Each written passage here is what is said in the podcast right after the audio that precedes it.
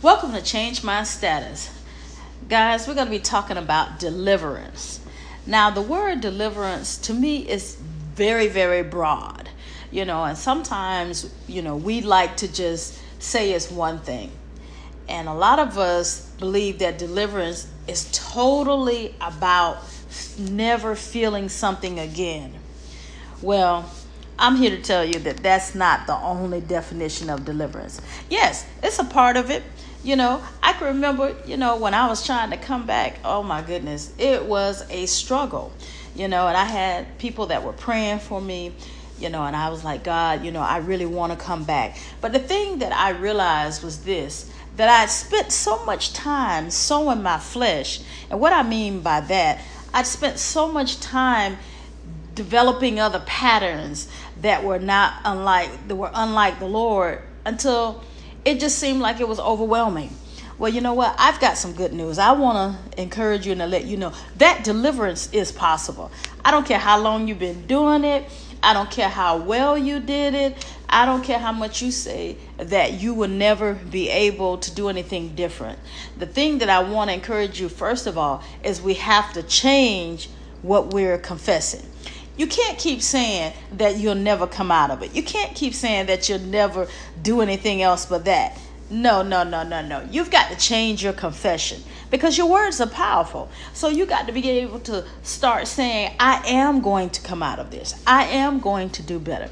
My mind is going to be changed because that's the first place we have to start.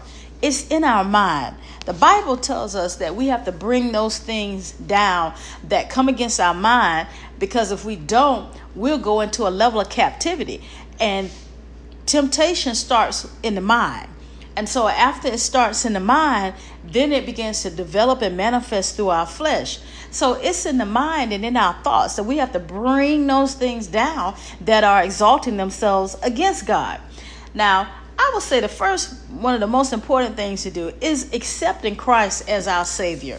Now, I had accepted Christ as my Savior years ago, but when I walked away from the Lord, through the deliverance process, one of the things um, I can remember, my dear friend, um, she asked me one time, Girl, when are you coming back to the Lord? And I said, Honey, I don't know when I'm coming back because right now I'm cussing like two sailors. Yep, I just could not get it under control. So, you know what? She prayed for me. She did. And within three days, guys, it was gone. I mean, talking about a miracle, I couldn't believe it myself. But I actually lost the uh, the rhythm of cursing. I mean, just you know, every three or four words, you know, even the desire to want to do it. So that was a case where I could say that was a miracle. Now, since that time, let me tell you, and be honest, there are some times when I get really, really upset and those words come to my mind. But what I do is I bring them down. You know, the Bible says that we can resist the devil and he'll flee. But it's one thing we have to do before that. We have to get in God's presence. And by getting in his presence, that gives us the strength to resist the devil so he will flee. We can't just say resist the devil and he'll flee. We have to be empowered by getting into his presence. And I want to read this scripture for you. You know, sometimes when I think about deliverance, you know, I can tell you a little bit about my experience when I was going through. You know, there were quite a few people who, you know, looked upon what I was going through and saw it, you know, as a, you know, really ugly situation and like one of those things, child, I would never do that. That's beneath me, you know, but I want to tell you, I saw some people who talked about me and then their very children ended up going through what I went through. You know, we have to be careful because let me just tell you, the devil does not play fair. So while we're looking at other people and judging them and saying all these things about what they're going through and, you know, how they won't be delivered, we have to understand that the enemy desires to either place us or somebody that we love in that situation. So now we're standing there wanting somebody to pray for them. You know, I'll give you um, an example. I remember this particular um, um, story where this mother, you know, she was really, I believe, trying to protect her child, and she had said that she didn't want her child um, to be her grown child to be around me at all. And so she stopped her, you know. And this is what I said I said, Hey, I want you to obey your mother. Reason being is because she loves you and she thinks she's doing what's right. So I'm not going to cause you to be disobedient to your mother. That's not what the Lord would want. And let me just say this sometimes there are consequences of the sin that we do. And what I mean by that is sometimes things will come up and they come up because of what we've done in the past. It doesn't mean that God has not forgiven us, but we have to be mindful and careful of that because I truly still believe that God will still allow us to have opportunities to minister. So when I told her that, she didn't understand why I was saying that, but I said, listen, obey your mother. So a few weeks uh, went by, and one day I was at church and her mother was at the service. And that day I told my testimony for the very first time in service and the power of God was there. And so it was at that time that she went and she released her adult child to uh, to come to the prayer services or do whatever, and she was okay. And you know what? That was a time when God was like, "This is not your battle to fight." So I just allowed it to happen. But here's really the other situation. You know, a couple of years later, this same mother, another one of um, her. Um, her kids became involved in homosexuality. And so she called me, and this was the words that she said. She said, I'm calling you asking if you would please pray for my child because I believe you know how to pray or you understand how to pray. And I can't really tell my church because I know they're going to talk about me and my child. Now, isn't that something? So, we should always remember when we're looking at other people and they're going through, and maybe today we're not going through, we should always have compassion and mercy and want the best for them and want God to deliver them. Let me read this scripture. Now, I love this scripture. This is coming out of the Living Bible translation, and you got to go and read it on your own. It's First Corinthians, the 10th chapter, and we're going to read the 12th and the 13th verse. It says, So be careful. If you are thinking, Oh, I would never behave like this, let this be a warning to you, for you may fall into sin. But remember this the wrong desires that come into your life aren't anything new and different. Many others have faced exactly the same problems before you, and no temptation is irresistible. You can trust God to keep the temptation from becoming so strong that you can't stand up against it. For He has promised this and do what He says. He will show you how to escape temptation's power so that you can bear up patiently against it. Listen, that thing, that scripture right there just tells it all. It's saying right there, be careful. You know how we look at people when they're in a season of needing deliverance because it could happen to you you know, you could fall. And so I am careful to say every day I live by God's mercy and His grace. And I ask Him to help me make good decisions because I don't have the attitude and I'm not arrogant to say that nothing could happen to me again.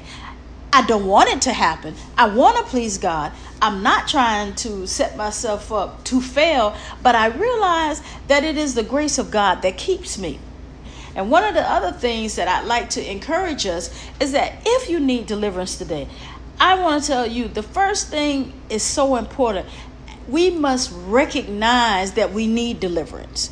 We must recognize that this is an area of our life that is not good for us and it's not pleasing to God. I had a conversation probably about two years ago, and the person um, knew that I was no longer practicing uh, lesbianism. And so they asked me a question. and They said, You know what? I just don't believe that God says that there's anything wrong with that. I just believe God wants us to love. And you know what? I said to them, You know, you're right. God does want us to love, but He has boundaries. So I asked them this question I said, Have you ever really asked God? Have you ever really prayed about it? And the answer was no. And I said, For a lot of us, the only way we're going to find our answer whether or not this is an area that we need deliverance from is in God's presence. And one of my favorite stories is First Samuel in the fifth chapter.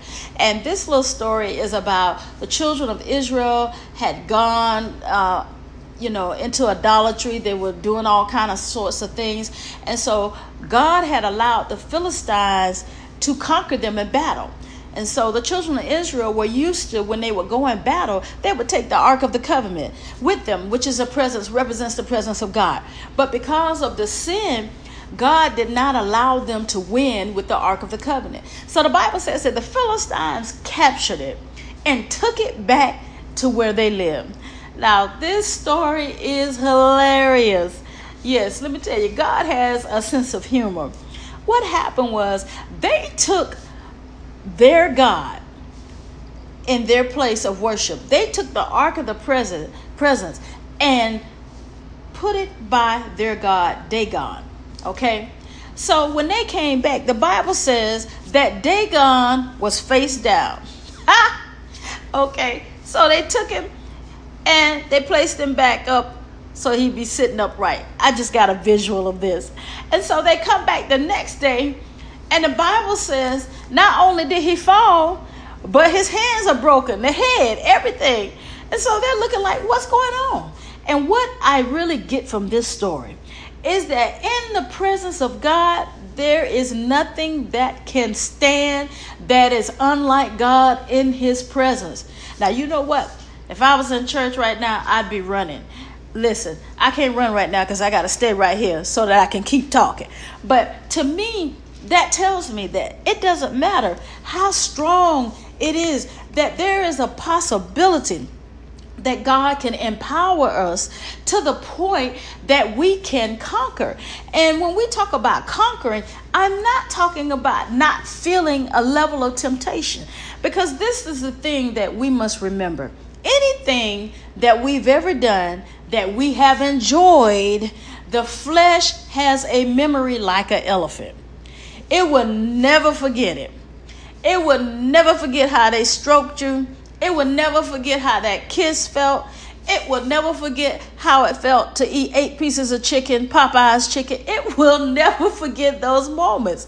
And so, for the rest of your lifetime, from time to time, you will feel these uh, desires, so to speak, uh, uh, just moments where your flesh desires to go back to what you have left. And you know what? If anybody out there saying that doesn't happen to me, let me tell you something. Don't believe them, child. Don't believe them. They're not telling you the truth. Right now, they're trying to be spooky spiritual. Because you know what? We got to just tell the truth. Listen, I have not had a Coke in three years. But hey, yesterday, I must have sold, I don't know, maybe 15 or 16 Cokes, it seemed like. And some people were opening the Coke at the register. And oh my gosh, my flesh went back to the time when I would have a two liter and I would drink one whole two liter of Coke in one day. Now, y'all know that's too much. That's too much. And so my flesh just started bringing up how it tastes, and I could just really feel it. And let me tell you something I had to stop when I got on break, I had to stop and I had to pray. And I had to ask God to strengthen me over this moment. You know, a lot of times deliverance is really only about a moment. That's right. It's a moment of temptation. Now, I've had some time some temptations maybe last two days, maybe three days. But in the midst of that, I had to do what I was doing to get delivered. I had to still do the same thing to continue to be delivered. And you know, a lot of times when we encouraging people, you know, one of the verses of scripture that we learn, you know, when we become saved is very popular um, it's Second Corinthians in the fifth chapter in the 17th verse, and it reads like this Whoever is a believer in Christ is a new creation. The old way of living has disappeared. A new way of living has come into existence. And so when we hear that scripture, we automatically think that our flesh has become new. Listen, if I could do a drum roll right now, I would do it. The flesh will never regenerate and become new. But what the Bible is really talking about is our spirit. So our soul is intertwined with our flesh. And this is why the scripture says that every man got to work out his own soul salvation. You have never heard anybody say that we got to work out the spirit. No, because once you accept Jesus Christ, the spirit becomes the complete image of Christ. But it is to us to allow and to work and to begin to practice so that our flesh becomes disciplined to what has taken place in our spirit. So it's like you got to go and send out an email and say, hey, you know what? We're going to be doing some different things. We're not going to be doing what we was doing before. You know, you've got to actually literally make a decision because sometimes I've seen people who've given their life to the Lord, and maybe a year or two, you look at them and you wonder. Well, the only thing that has happened is right now they're living a carnal life, we call it. They're living a life out of their soul, and we know that in the soul, there are some good things, but there are a lot of bad things in the soul. Okay, in the soul are those desires and, and the memory banks that we have of things that we used to do that are unlike God. And those things don't want to let us go they want to stay there. You know, the scripture talks about how when a house is cleaned, and after the house is cleaned, that the enemy comes back to look in the house to see what's there. Well, this is what we got to do when we start talking about deliverance. We have to put something in the house. And you saying, what do you put in the house, Camille? We've got to put prayer in that house. We've got to put uh, confession of our sins and faults in that house. We have to have some level of worship. Um, we have to have a level of, level of dedication. If we have a mentor, we need all those things in place. It's going to take all of that to resist what we have known that we were doing before. And um, this particular scripture is so interesting too. This one is in Romans. This is Paul talking.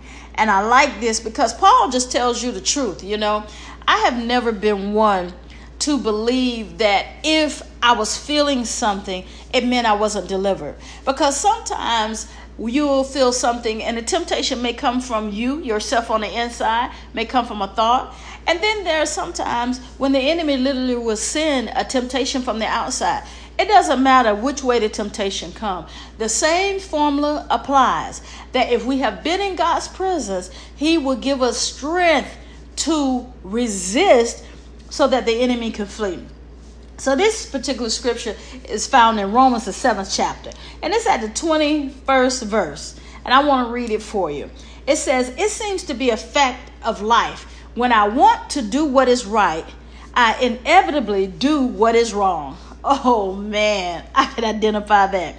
I love to do God's will so far as my new nature is concerned, but there is something else deep within me, in my lower nature, that is at war with my mind and wins the fight and makes me a slave to sin that is still within me.